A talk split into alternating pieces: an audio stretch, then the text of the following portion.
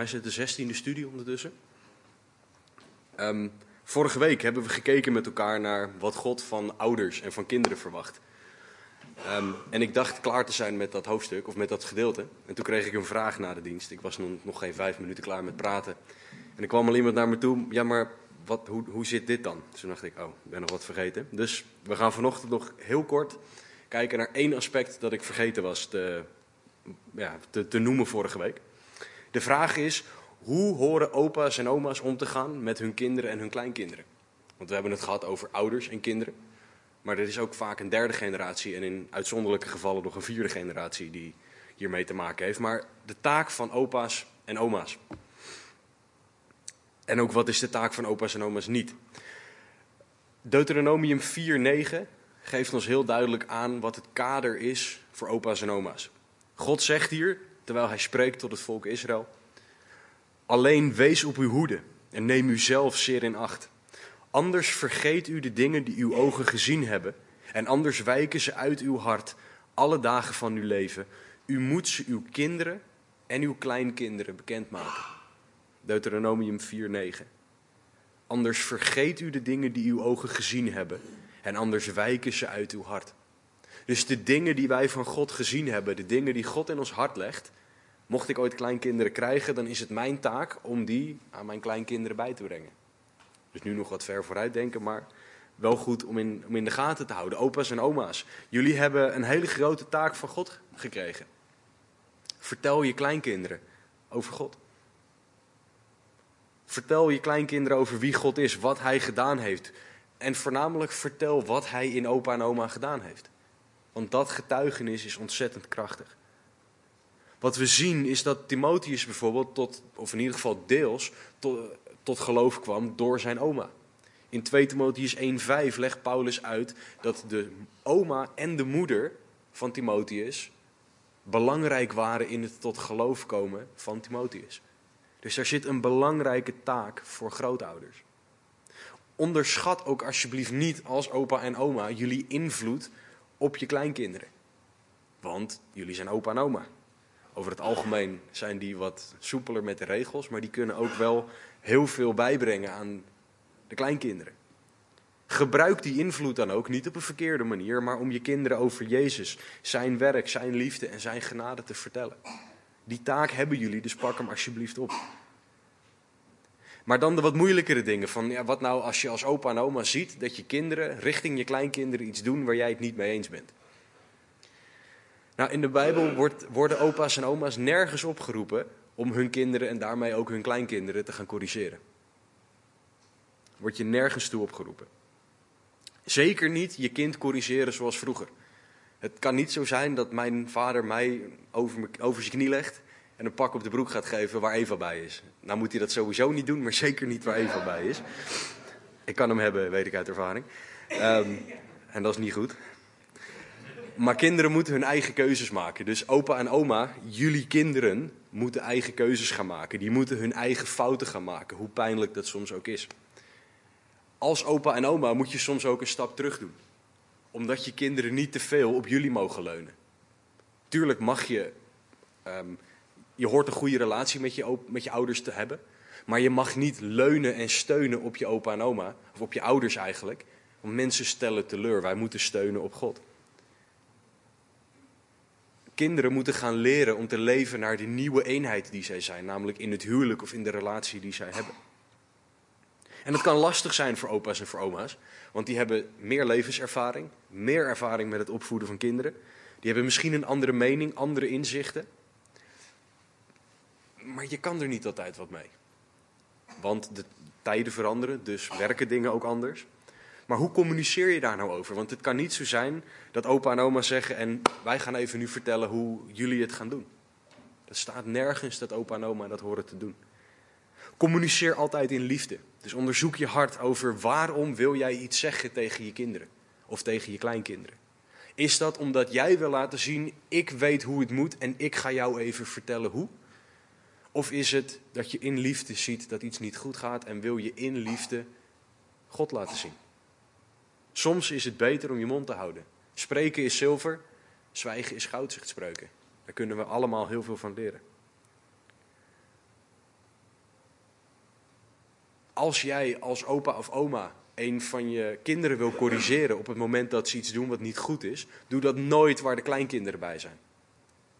Want wat doe je dan? Je ondermijnt het gezag van papa en mama naar de kinderen toe.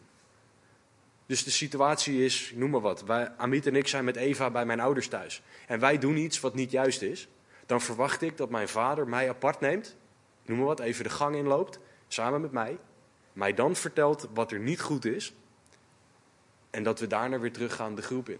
Als mijn vader namelijk op dat moment, waar iedereen bij is, zegt: jongen, doe even een beetje normaal. Ik wil dat je dit en dit niet meer doet en dat je het zo en zo wel doet.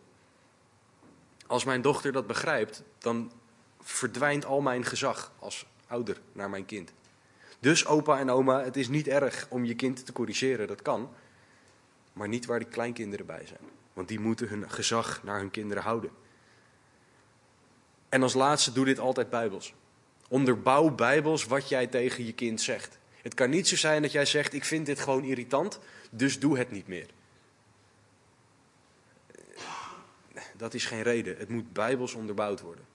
Ik mag niet onrespectvol naar mijn ouders zijn. Mijn kinderen, en ik hoop dat het er meer dan één wordt, mogen niet onrespectvol tegen mijn ouders praten. Want dat zijn mijn ouders. En daar moet respect voor zijn. Dus daar moet ik wat aan kunnen doen, bijbels gezien. Titus 2 vers 1 tot en met 5 leert oudere mannen en oudere vrouwen richting jongere mannen en jongere vrouwen te praten. Titus 2 vers 1 tot en met 5. Opa's en oma's, bestudeer dat alsjeblieft. Over hoe jij iemand aan mag spreken. Het is geweldig waar God opa's en oma's voor wil gebruiken. Dus pak die taak alsjeblieft op. Eén specifieke situatie die ik tegen de papa's en de mama's, dus niet de opa's en de oma's, maar de papa's en de mama's wil zeggen, is: zorg dat je ouders geëerd worden. Ook door, ook door jouw kinderen.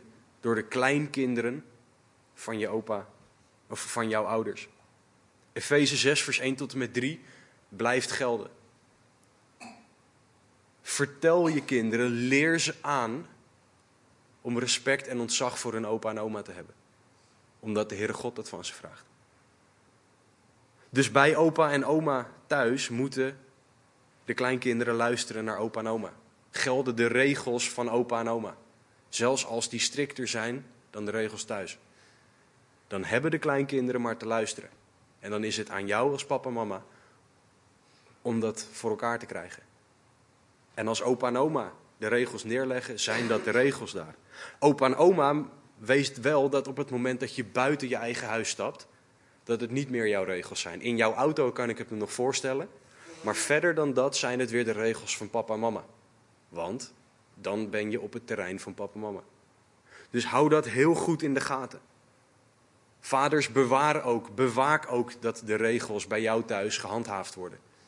Ook als opa en oma naar je kinderen en je kleinkinderen. Zorg dat dat gebeurt. Dus opa en oma moeten gerespecteerd worden zoals het woord zegt. En met alles geldt hier, breng het terug naar de Bijbel. Niet mijn mening. Niet gebaseerd op gevoel. Maar wat God zegt. God zegt dat we de ouders moeten respecteren. Hij zegt niet totdat er kleinkinderen zijn.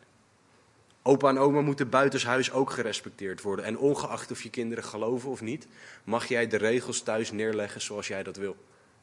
En dan kan je zeggen: de Bijbel zegt. Het maakt me niet uit of jij de Bijbel aanneemt. Maar dit is wat ik geloof zegt. En hier houden we ons aan in dit huis. Laat wel duidelijk zijn dat je dit niet mag verwachten van iemand, want dan verwacht je iets van mensen. Je mag de regels neerleggen, je mag consequenties neerleggen bij de regels, maar ik kan niet verwachten van iemand dat ze het doen. Maar dan kunnen er ook gevolgen aan zitten. Zorg dat je de regels duidelijk neerlegt naar je kinderen, naar je kleinkinderen. En op die manier kan je ook als opa en oma een fantastische invloed hebben op je kleinkinderen. Dus opa's en oma's, wees bemoedigd, jullie hebben een fantastische rol van God gekregen. Zorg dat je die bijbels oppakt alsjeblieft. Want dat is echt een fantastische rol om te hebben. Dat was wat ik nog wilde zeggen over opa's en oma's. Als jullie daar nog vragen over hebben, na de dienst alsjeblieft. Laten we nu gaan beginnen aan Efeze 6 vers 10 tot en met 12. Ik wil met jullie... het hele stuk lezen tot en met vers 18 voor een stukje context over geestelijke strijd. En daarna gaan we vers 10 tot en met 12 samen behandelen. Zoals de afgelopen weken wil ik jullie vragen om indien mogelijk te gaan staan, zodat we samen het woord gaan lezen, staand op basis van wat er in Nehemia staat. Gaan we lezen Efeze 6, vers 10 tot en met 18. Verder, mijn broeders, wordt gesterkt in de Here en in de sterkte van zijn macht. Bekleed u met de hele wapenuitrusting van God, opdat u stand kunt houden tegen de listige verleidingen van de duivel. Want wij hebben de strijd niet tegen vlees en bloed, maar tegen de overheden, tegen de machten, tegen de wereldbeheersers van de duisternis van dit tijdperk. Tegen de geestelijke machten van het kwaad in de hemelse gewesten. Neem daarom de hele wapenuitrusting van God aan, opdat u weerstand kunt bieden op de dag van het kwaad en na alles gedaan te hebben stand kunt houden. Houd dan stand, uw middel omgord met de waarheid en bekleed met het borstharnas van de gerechtigheid. En de voeten geschoeid met bereidheid van het evangelie van de vrede. Neem bovenal het schild van het geloof op, waarmee u alle vurige pijlen van de boze zult kunnen uitblussen. En neem de helm van de zaligheid en het zwaard van de geest, dat is Gods woord, terwijl u bij elke gelegenheid met alle gebed en smeking bidt in de geest. En daarin waakzaam bent met alle volharding en smeking voor alle heiligen. Heere God, dank u wel voor uw woord. Dank u wel, Heere, voor de toereikendheid van uw woord. Dank u wel dat uw woord genoeg is. Dank u wel, Heere, dat we onderwezen mogen worden door uw woord. Heere, spreek tot een ieder van ons. Geef mij alsjeblieft uw woorden. Laat mij compleet... Ja, Heere, gebruik mij gewoon zoals u dat wil. Spreek tot onze harten zoals alleen u dat kan. Heere, doe uw wil vanochtend door dit stuk tekst heen. Heere, we bidden en vragen dat u dit doet. In Jezus' naam. Amen. Neem alsjeblieft plaats.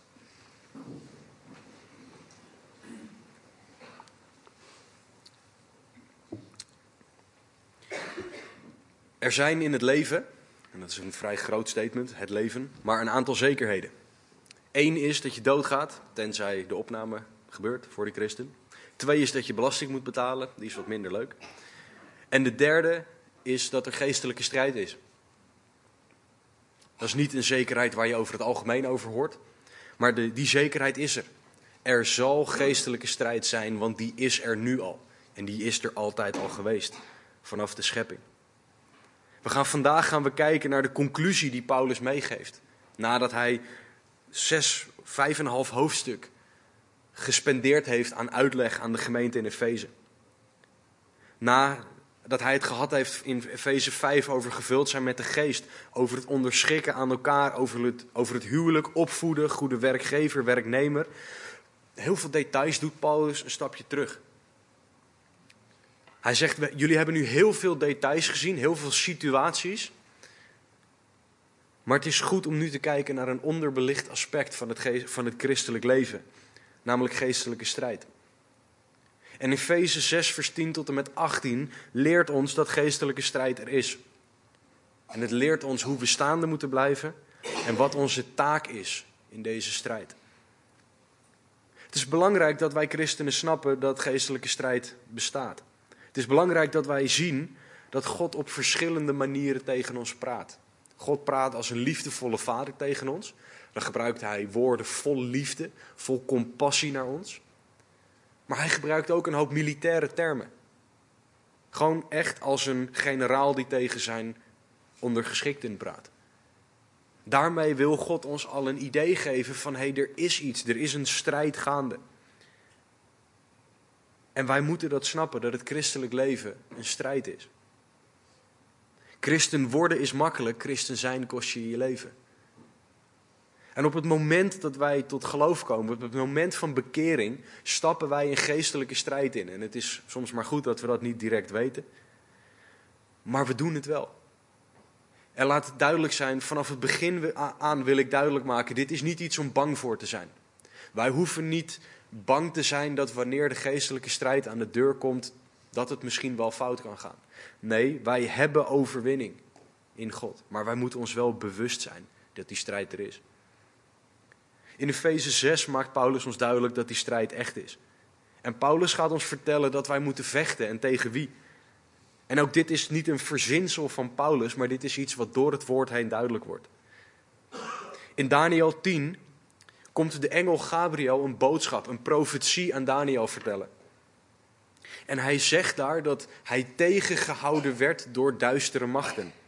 In Daniël 10:13. En pas toen de aartsengel Michaël hem kwam helpen, was er overwinning. Michaël is de machtigste engel die er is. En die kwam hem helpen en toen was er overwinning over de duistere machten. Paulus zelf maakt de geestelijke strijd mee. In 2 Korinthe 12 lezen we over dat hij in de hemel geweest is. En dat hij daar prachtige dingen gezien heeft. Maar om hem nederig te houden zegt hij in 2 Korinthe 12:17 dat hij een doorn in het vlees kreeg. Een engel van de Satan om hem met vuisten te slaan. Paulus had geestelijke strijd en niet zo'n beetje ook. En hij vroeg aan God, haal dit weg, haal dit weg.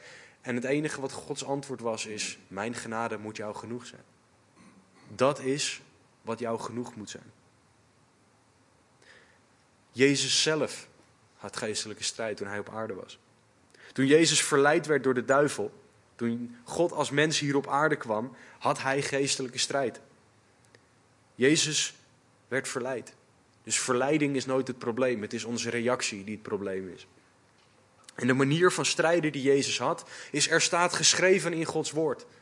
Er staat geschreven, er staat geschreven, er staat geschreven. Jezus streed niet vanuit zijn goddelijkheid. Hij streed vanuit zijn menselijke afhankelijkheid van God. En daarvoor gebruikte hij Gods woord. Dus dat is ook voor ons de manier waarop wij mogen strijden. Vanuit Gods kracht. Vanuit Gods woord. En wat betekent dit nou voor ons? We hebben nu 3 voorbeelden uit de Bijbel gehad, maar wat komen wij tegen in geestelijke strijd? Om maar een aantal voorbeelden te geven. Fysieke aanvallen, zoals Job die had. Aanklachten in je gedachten. Oh, wat ben jij een vreselijk mens. Zacharia 3 spreekt daarover. Verzoeking die Jezus meemaakte. Dat wij beroofd worden van het woord van God in ons hart. Dat we niet meer weten waar de preek over ging een kwartier nadat we de kerk uitgelopen zijn. Ik hoop dat jullie dat niet hebben. Leugens van Satan in onze gedachten. Nee, maar jij bent het niet waard dat God jou nog vergeeft. Wat je nu gedaan hebt is te erg. De waarheid verdraaien. Dat wij aan God alles mogen vragen in zijn wil. Dus als ik om een Ferrari vraag, krijg ik hem. Strikken van de duivel. Dat wij valse leer tegenkomen. Die zo echt lijkt, maar toch net niet is. Misleiden is wat Satan doet. En hij heeft heel veel bangmakerij. Dat hij ons bang maakt voor dingen. Hij gaat rond als een briesende leeuw, zegt 1 Petrus. Maar dan is het zo mooi als wij deze dingen tegenkomen, dat we 1 Johannes 4:4 hebben. Waar Johannes schrijft, hij die in ons is, Jezus Christus, is groter dan hij die in de wereld is. Dus Jezus Christus is groter en sterker dan de Satan. Dus wanneer de geestelijke strijd komt, hou dat in gedachten. Want we mogen weten dat God groter en sterker is. We mogen weten dat God almachtig is en dat Satan machtig is. We mogen weten dat God alwetend is en Satan weet gewoon veel. God is de schepper, Satan is schepping, net zoals wij. Ik heb het een keer horen vergelijken. Schepping die tegen schepper strijdt, is hetzelfde als dat een tomatenplantje tegen God gaat vechten. Dat lukt hem niet, overwinning bestaat niet. Niet voor een tomatenplantje tegenover God. En Satan kan je, no disrespect naar Satan, maar vergelijken met een tomatenplant. Want hij is ook maar schepping. En God is de schepper, hij is hoger. God is oneindig veel sterker dan Satan. Het is niet een gelijk opgaande strijd waarbij het door slimmigheid misschien wel de goede kant op gaat uitvallen. God heeft al overwonnen, want hij is machtig. Oneindig machtig. Deze strijd zijn nog stuiptrekkingen van Satan. Dus weet dat wij aan de winnende kant staan. Dat wij meer dan overwinnaars in hem zijn. Dus het belangrijkste is dat wij weten dat die strijd er is. Dat we niet naïef zijn. God praat erover in zijn woord. Hij waarschuwt.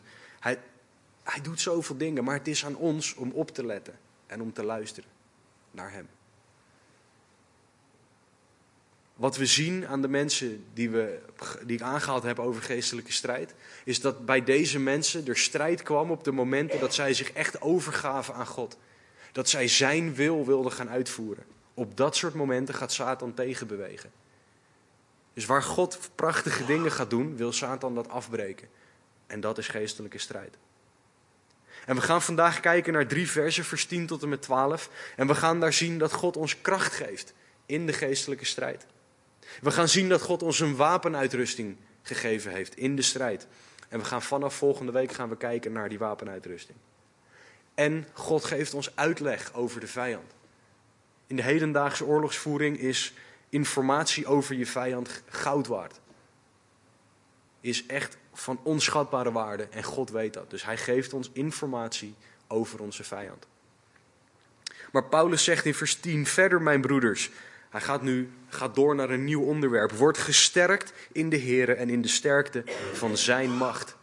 Dat is het allereerste wat wij nodig hebben wanneer de geestelijke strijd komt. Voor ons dagelijks leven hebben wij kracht nodig. Want het werk van een soldaat is vermoeiend. Daarom is het geweldig dat wanneer God ons taken geeft, dat hij ons de kracht geeft om die uit te voeren. God zal nooit een taak geven waarvan hij zegt, oh ja, en zoek maar even uit hoe je het doet. God geeft ons alles wat we nodig hebben voor de taken die hij geeft.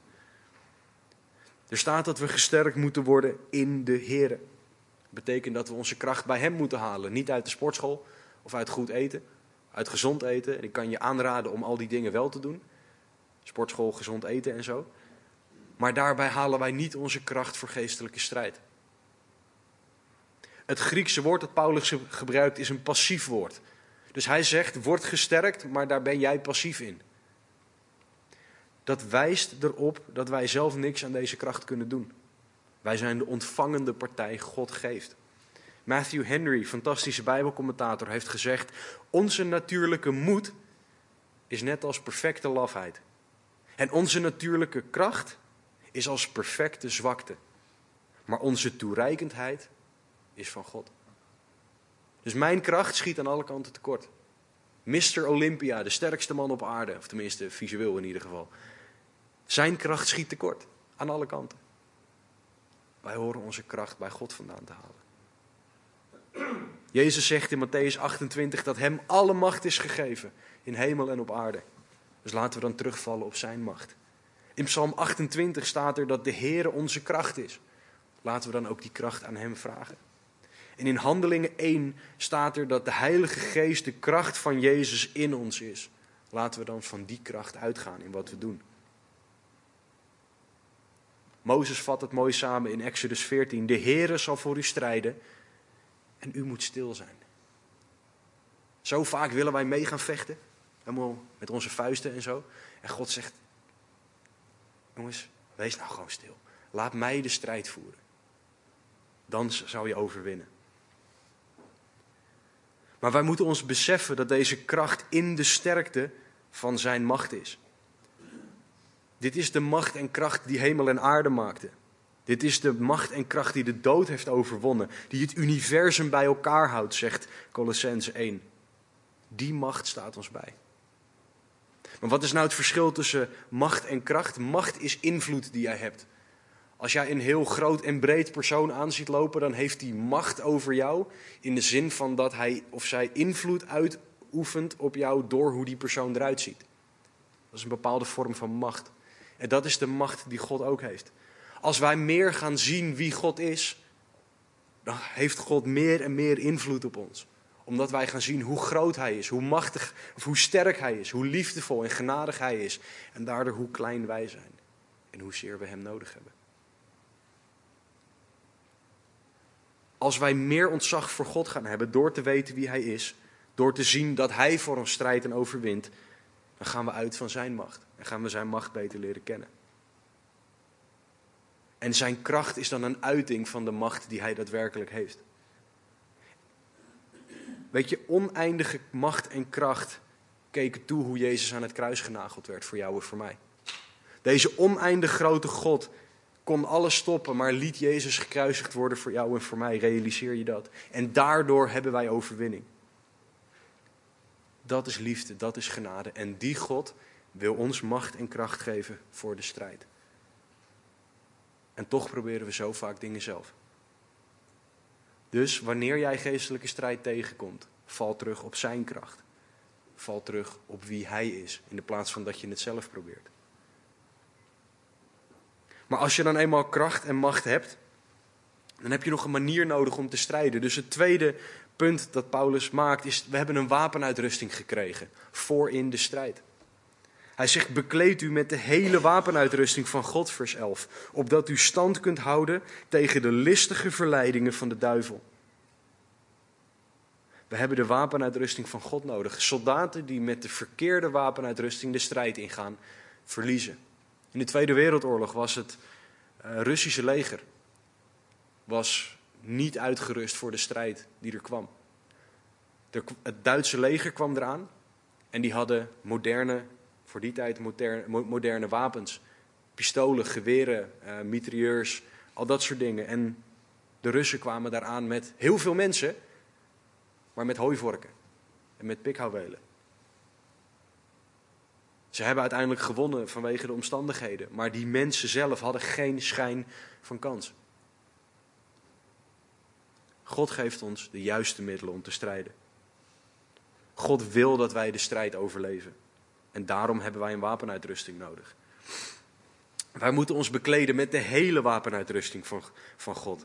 Soldaten die niet de hele wapenuitrusting meenemen, zijn kwetsbaar. Of minder effectief dan dat ze zouden kunnen zijn. Dus dit is belangrijk dat wij alle onderdelen aandoen. Het is ook belangrijk dat wij ons beseffen dat we niet zomaar een wapenuitrusting krijgen. In Jesaja 59, 17 wordt Gods eigen wapenuitrusting omschreven. Jesaja 59, 17 is interessant om een keer te bekijken. En wij mogen delen in zijn wapenuitrusting. Dus we krijgen niet zomaar iets van God, we krijgen iets van God zelf. En daar mogen wij mee strijden. En omdat wij delen in Gods wapenuitrusting, mogen wij ook delen in zijn kracht en delen in zijn overwinning. En dit laat zien, mij in ieder geval, dat wij horen te strijden in afhankelijkheid van God. Niet uit eigen kracht. En een belangrijke vraag is dan, waarom hebben wij kracht en een wapenuitrusting nodig?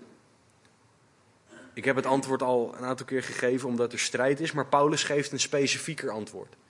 Hij zegt in vers 10 tot en met 18 3 keer opdat u stand kunt houden. Dat zegt hij in vers 11, in vers 13 en in vers 14.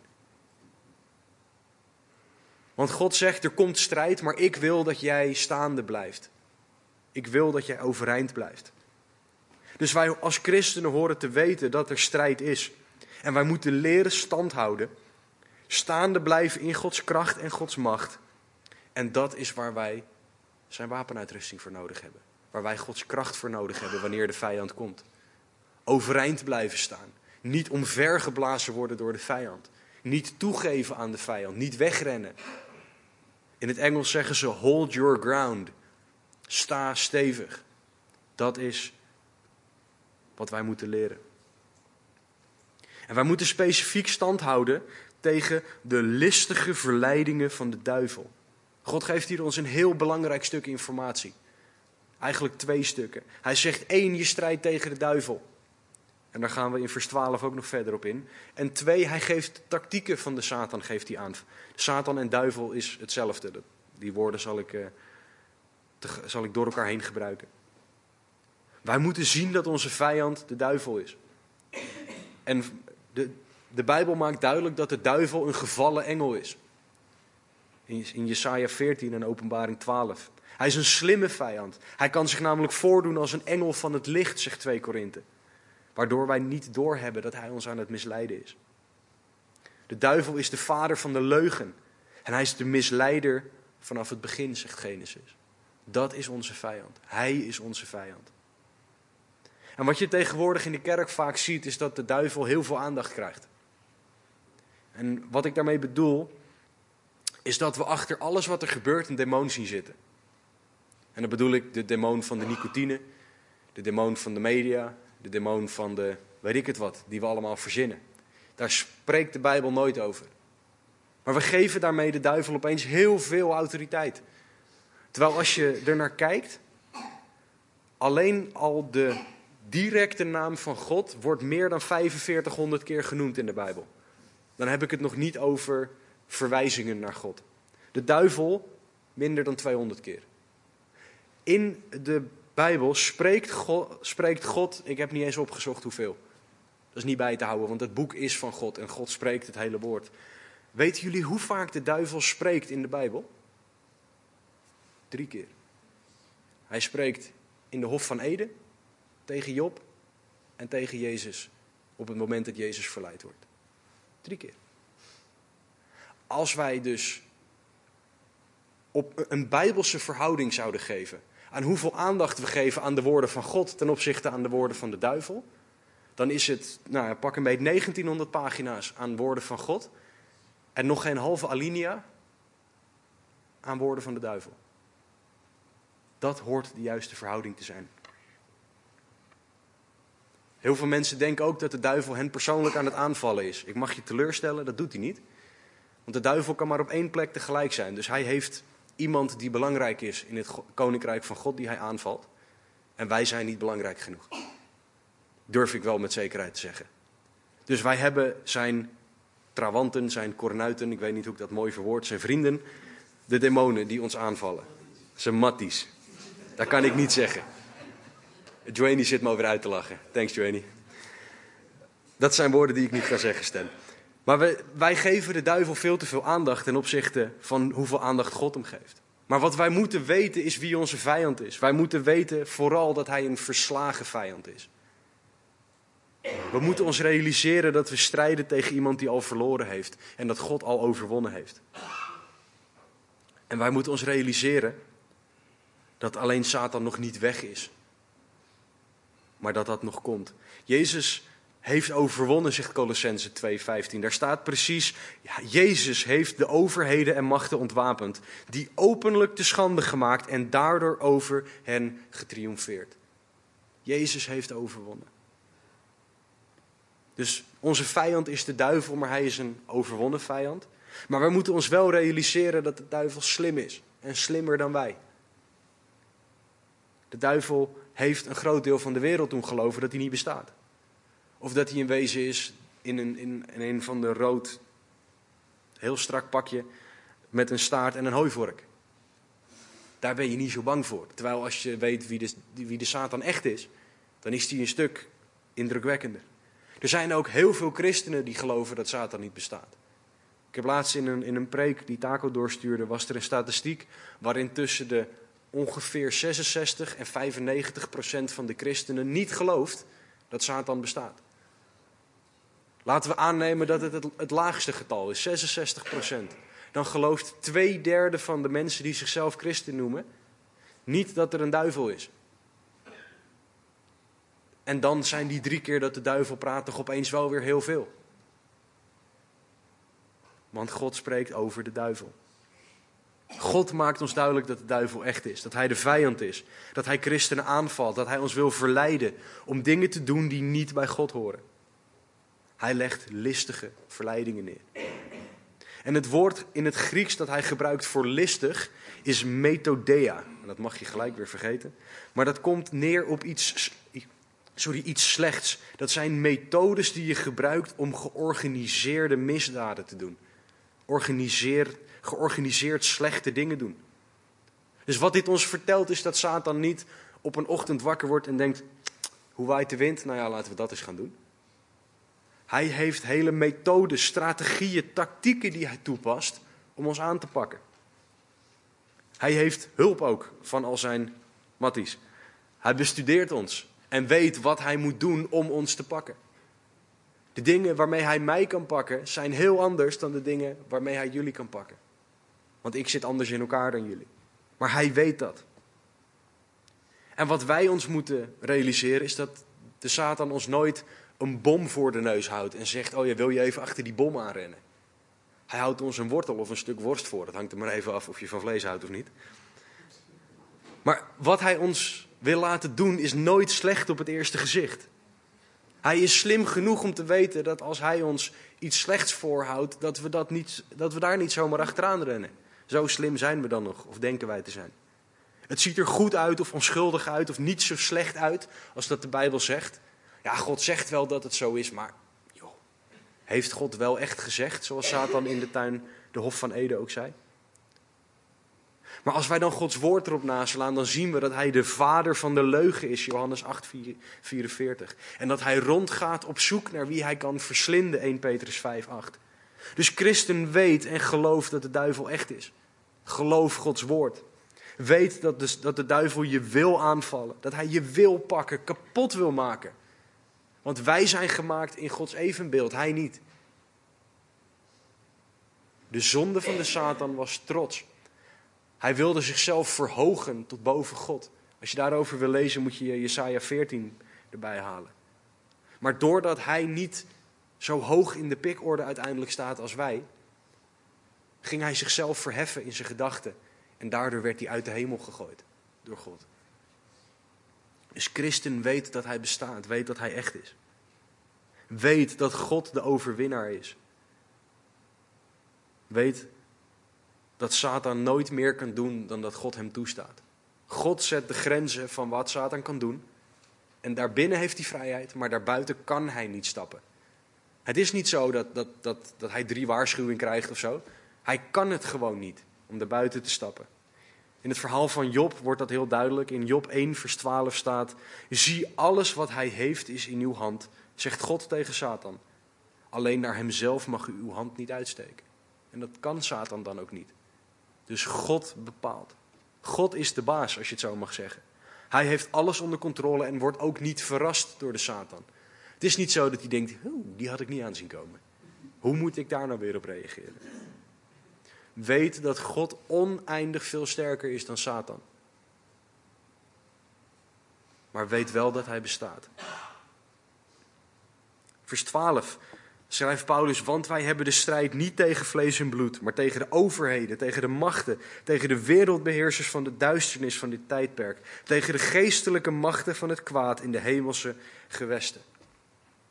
David Guzik heeft hierover gezegd, over dit vers: Paulus riep de gelovigen niet op om in de geestelijke strijd te stappen. Hij kondigde het simpelweg aan als een feit. We strijden niet tegen vlees en bloed, maar we worstelen tegen overheden, et cetera.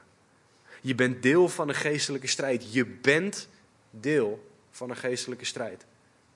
Als je onwetend hierover bent of dit feit negeert, dan ben je de strijd waarschijnlijk niet aan het winnen. Einde citaat.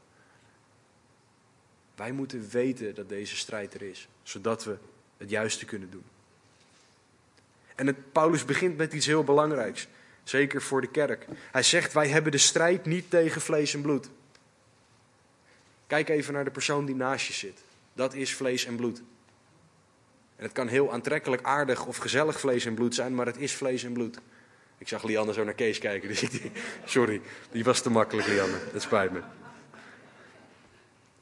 Maar binnen de kerk strijden wij vaak wel tegen vlees en bloed. Wij strijden tegen mensen. We gaan roddelen over mensen. Heb je nou gehoord wat hij of zij gedaan heeft? We gaan ruzie zoeken met mensen. En wie denk jij wel niet dat je bent? Dat is mijn stoel om op te zitten. Doe even normaal. We gaan mensen neerhalen achter hun rug om. Heb je gehoord wat voor een zonde hij doet? Dat is vreselijk. Dat is echt, echt heel erg. We gaan slecht over mensen denken. We gaan denken dat mensen iets tegen ons hebben. Omdat ze, ik noem maar wat, bijvoorbeeld op onze stoel gaan zitten. Of niet binnen 5 minuten antwoorden op ons WhatsAppje. Of iMessage, sorry. Maar wat dit doet, is dat wij afgeleid worden van onze strijd tegen de Satan. Want wij zijn bezig met elkaar afmaken. Of proberen af te maken. Een verdeelde kerk is een nutteloze kerk. Een verdeelde groep mensen kan niet eenduidig een strijd voeren tegen iemand anders. En als wij een kerk zijn, of als de kerk strijdt tegen vlees en bloed, dan zijn wij niet bezig per definitie met wat wij wel horen te doen. Namelijk Mattheüs 28, 19. En daarin strijden tegen geestelijke machten. Dus de mensen die naast je zitten zijn niet tegen wie je strijdt. Als je een issue met ze hebt, pak het Bijbels op. Ga met ze praten, pak de Bijbel erbij. Ga niet in je gedachten door, maar los het op, Bijbels gezien. Want tegen mensen horen wij niet te strijden. Dan heeft Satan ons precies waar hij ons wil hebben. Want Paulus zegt, wij strijden tegen overheden, machten, wereldbeheersers en geestelijke machten. En dit geeft aan hoe de vijand georganiseerd is. Er zitten gewoon rangordes van demonen zitten op ons te wachten. Satan heeft zijn demonen goed georganiseerd. Overheden en machten, wereldbeheersers en machten in de hemelse gewesten. Er zit een opbouw in naar boven. En als we kijken naar waar we tegen strijden, dan valt er één ding op. Tenminste, mij valt één ding op. Als ik dit vers bekijk in de grotere context van het woord, dan zien we dat Jezus al deze machten overwint. De overheden en de machten gooi ik even op één hoop. In Kolossenzen 1:16 staat er dat Jezus de schepper is van overheden en machten. Dus hij is de schepper. Hij staat boven de overheden en de machten. Romeinen 8:38 zegt dat overheden ons niet kunnen scheiden van Jezus. Hij is de overwinnaar. Kolossenzen 2:15, die ik daar straks ook al voorlas, zegt dat Jezus de overheden en machten ontwapend heeft en over hen overwonnen heeft. Dat zijn de eerste twee niveaus onderuit gekegeld. De wereldbeheersers van de duisternis. Duisternis is de afwezigheid van licht. Duisternis op zichzelf is niks. Licht heeft deeltjes, maar duisternis is niks. God zal uiteindelijk, en dat heeft hij al voorspeld, zijn licht over de hele aarde laten schijnen. 2 Thessalonicenzen 2:8 zegt dat de verschijning van Jezus' glorie, van zijn licht, de overwinning zal halen over de duisternis. Dus de wereldbeheersers van de duisternis worden overwonnen door Jezus. De geestelijke machten in de hemelse gewesten, dat is een term die 5 keer voorkomt in Efeze, maar altijd in de context van dat Jezus heerst. In Efeze 1:3 staat er dat God ons zegent met alle geestelijke zegen in de hemelse gewesten. Dat kan jij alleen doen als jij daar de baas bent. Als jij daar heerst, dan kan je zeggen en ik geef een beetje daarvan en een beetje daarvan. Dat kan alleen als jij daar de baas bent. Hij regeert daar. In Efeze 2:6 staat er dat God ons in de hemelse gewesten zet. Hij regeert en bepaalt in de hemelse gewesten. Het staat verder nog in Efeze 1:20, Efeze 3:10 en hier in Efeze 6:12. Ook dit niveau van demonische macht wordt overwonnen, is overwonnen door Jezus Christus. Dus het is niet zo dat wij tegen iemand strijden waarvan we maar moeten hopen dat God de macht heeft om erover te overwinnen. Maar dit zijn een hele hoop Bijbelse, theologische termen. Wat betekent dit nou praktisch? Wat doen demonen? Wat doen deze machten? Nou, ze vallen christenen aan. Ze vallen niet christenen aan. Ze ontmoedigen ons. Ze houden ons van Jezus af door bijvoorbeeld schandalen binnen de kerk te organiseren. En dan iedereen het beeld te geven, ja, maar dan is dus de hele kerk zo slecht. Mensen worden bang gemaakt. Mensen worden tegen elkaar opgezet, ook in de kerk. Mensen worden verleid tot zonde en daarna verteld, en kijk eens, wat ben jij vreselijk, God zal nooit van jou willen houden. Hij heeft zoveel manieren om ons aan te pakken. En dat verschilt hier in de westerse wereld, is het heel anders. Delano heeft me bijvoorbeeld een keer wat dingen verteld over hoe het in Suriname, wat dingen die hij daarover gehoord heeft, kunnen wij ons niet voorstellen. In andere delen van de wereld is Satan heel anders bezig dan hier, maar hij is bezig. Oké, maar wat merk ik hier nou praktisch van? Nou, afgelopen week nog. Zoals ik al eerder gezegd heb, wij hebben een dochtertje, een fantastisch lief meisje. En zoals een 1-jarige doet, die slaapt. Soms. Gelukkig best wel veel. Maar wat Eva de laatste tijd heeft, is dat ze schreeuwend en gillend wakker wordt. Dat ze in de slaap ligt te gillen en te brullen en te jammeren. Wat doe ik dan? De eerste keer dat het gebeurde, schrok ik me het lep Lazarus. Ik schrok echt heel erg, want ik had dit nog nooit meegemaakt. Maar toen werd ik door God naar boven gestuurd. Ik ben voor de deur van haar kamer gaan staan en ik ben hardop gaan bidden. Gaan bidden dat de aanwezigheid van God in de kamer van Eva zou komen. Dat alle demonische machten gebonden zouden worden en weggehaald zouden worden door Jezus. Niet door mij, want ik kan dat niet, maar door Jezus. En het werd rustig. Afgelopen weken hebben we dit weer een aantal keer meegemaakt. De makkelijkste manier om mij te pakken is 1 via mijn vrouw en 2 via mijn kind. Dat is niet dat ik zo speciaal ben, maar Satan wil ons allemaal pakken. En hij heeft allemaal manieren om jullie en daardoor ook mij te pakken. Dus ik ervaar die geestelijke strijd ook op die manier. Maar je kan het ook ervaren door slapeloze nachten. Kinderen die 's nachts continu wakker worden. rare gedachten die je in je hoofd krijgt. Ruzie thuis. Ik kan niet vertellen hoe vaak ik, voordat wij naar de kerk gaan, Amit en ik woordenwisselingen hebben. Die over het algemeen zijn omdat ik ongeduldig ben. Maar Satan die gaat dan wel met mijn gedachten aan de haal. Je niet kunnen concentreren. Dingen als migraine. 'S Ochtends zo moe zijn waardoor je je bed niet uit. Ik durf niet te zeggen kan, maar wil komen. Om bijvoorbeeld stille tijd te houden. Het zijn allemaal uitingen van geestelijke strijd. En de meest succesvolle tactiek die Satan heeft, heet isoleren. En daarmee bedoel ik niet warme spullen in je huis stoppen, waardoor je huis warm blijft. Het gaat om een geïsoleerd schaap is een dood schaap. Een geïsoleerd schaap is een dood schaap. Wij worden vergeleken met schapen in het woord van God. En schapen zijn relatief sterk in een kudde. En dan hebben ze alsnog de herder nodig. Satan wil ons isoleren en dat doet hij door te denken dat wij de enige zijn die hiermee worstelt. Niemand snapt waar ik doorheen ga. Ik kan wel kerk zijn in mijn eentje. En ga zo maar door.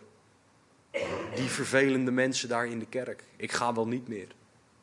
Of ik kan ook de preek wel naluisteren, want dat is hetzelfde. Nee, dat is niet hetzelfde. Ik wil je wel aanmoedigen trouwens om preken na te luisteren, maar Satan isoleert ons.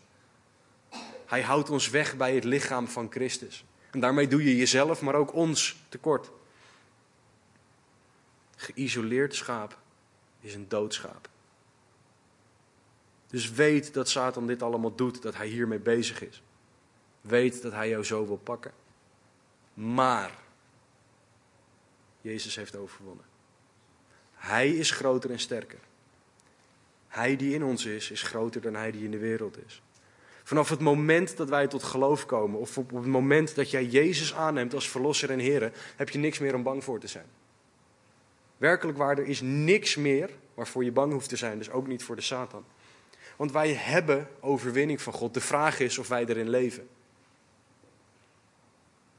Wij hebben het kruis van Jezus Christus, waardoor Hij onze zonde vergeven heeft, waardoor wij zijn overwinning aan kunnen nemen. Jezus droeg al jouw zonden. Dus als jij Jezus' offer aanneemt, dan kan jij niet meer aangeklaagd worden. Of tenminste, dan is er geen grond meer om jou aan te klagen in je gedachten. Want Satan is de aanklager, staat er in Openbaring. Maar Jezus heeft alle zonden weggenomen, zegt 1 Johannes 3. Dus vertrouw jij dan op je eigen gedachten of wat Satan in je hoofd stopt? Of vertrouw jij op Gods woord? Jezus heeft jou deel gemaakt van zijn lichaam. Je bent een onderdeel van de kerk. Je hebt een nieuwe familie. Die worstelt met dezelfde dingen. We horen samen door de strijd te gaan. Dus je hoort jezelf niet te isoleren. En belangrijk is, Jezus zegt dat niemand uit zijn hand kan roven wat de Vader hem geeft. Johannes 10, 28. Dus als jij Jezus' offer aangenomen hebt, dan heb je rust, want je hebt zekerheid. Weet dat als Satan dit soort gedachten in jouw hoofd stopt, dat jij mag zeggen, onder het bloed van Jezus Christus gebied ik deze gedachte om weg te gaan. Dan sta je op de autoriteit van, ik ben een kind van Jezus. En hij heeft dit in mij gedaan. Hij wil dit voor mij doen. Dus Heere, doet u dit in mij. Haalt u mijn hoofd leeg van dingen die niet van u zijn en vul mij met dingen die wel van u zijn. Ik kan je niet vertellen hoe vaak ik dat gebed wel niet heb moeten bidden. Heb mogen bidden. En wat een liefde van God dat hij dat ook doet. Dit is wat God voor ons heeft. In de geestelijke strijd mogen we weten dat er overwinning is. Als jij hem nog niet kent, als jij deze God nog niet aangenomen hebt vandaag, dan is vandaag het moment. Sta open voor wat hij wil zeggen. Accepteer zijn offer. Accepteer zijn vergeving, zijn liefde. Accepteer hem als jouw perfecte vader, verlosser en Heer. Christen, weet dat God dit voor jou gedaan heeft. Dat hij de overwinning behaald heeft voor jou. En dat hij elke dag voor jou klaarstaat. Sta in de vrijheid die God jou geeft. Sta op de autoriteit die wij door Jezus bloed gekregen hebben. Laat je niet overdonderen. Houd stand in zijn kracht. Strijd de geestelijke strijd met geestelijke wapens en tegen de geestelijke machten. Dus weet dat geestelijke strijd zekerheid is in je leven. Je gaat het tegenkomen. Ga niet onder elke steen een demon zien. Als je een keer een nacht wakker ligt, kan het ook zijn dat God wil dat je een keer gaat bidden voor iets. Maar het kan ook zijn echt dat het strijd is. Zeker wanneer jij stappen in geloof gaat zetten om God te dienen, gaat de Satan tegenbewegen. En dan mogen wij weten dat we afhankelijk zijn van God en van Hem alleen. Herken en erken jij dat deze strijd er is? Waar haal jij je kracht vandaan voor de dag en waar spendeer jij je kracht voor de dag aan? Weet dat Jezus de overwinning behaald heeft. Val terug op Hem, juist ook in de strijd. En ren met alles naar je hemelse papa toe. Vertrouw je leven aan Hem toe. Voor het eerste, voor de zoveelste keer. Het aanbiddingsteam komt zo naar voren en zal nog 1 of 2 liederen spelen. Maar ga je hart onderzoeken. Ga onderzoeken wat voor strijd jij misschien wel tegenkomt. Wat voor lastige situaties jij tegenkomt. En ga ervoor bidden. Als jij gebed wil hebben, ik zou hier aan de zijkant staan. Ik wil Amit vragen om aan de achterkant te staan. Eveline, wil jij dat ook doen alsjeblieft? Delano, Drainy, ga ook alsjeblieft aan de zijkant staan. Maar ga met iemand bidden. Ga in gebed. Als je liever met Stan of met Marnie wil bidden, dan weet ik zeker dat zij er ook toe bereid zijn. Maar ga in gebed. Vraag of God je ogen wil openen voor wat er misschien nog bij de Satan ligt. Voor de overwinning die er nog in jouw leven misschien behaald moet worden. Of waar jij in Gods overwinning moet gaan leven. Als jij God voor de eerste of de zoveelste keer weer wil aannemen. Ga met iemand bidden. Heere God, dank u wel voor wie u bent. Dank u wel, Heere, dat u zo goed bent. Dank u wel dat u duidelijk maakt dat er strijd is, maar dat u de strijd ook al gewonnen hebt. Dank u wel dat u zo goed bent, zo genadig, zo geweldig. Dank u wel voor uw woord en dat u duidelijk maakt wie u bent. Heer, ik bid dat u op dit moment tot al onze harten spreekt. Heilige Geest, maak duidelijk waar wij gebed voor nodig hebben. Waar wij u nodig hebben. En help ons dan om ook om gebed te vragen op de punten waar wij dat nodig hebben. Heer, laat niemand zich te goed voelen of angstig zijn om gebed te vragen. Maar laat ons juist als een eenheid, als broeders en zusters in de Heer, u zoeken boven alles. Heere, spreek alstublieft tot in ieder van ons. Heere, we hebben u nodig. Dank u wel.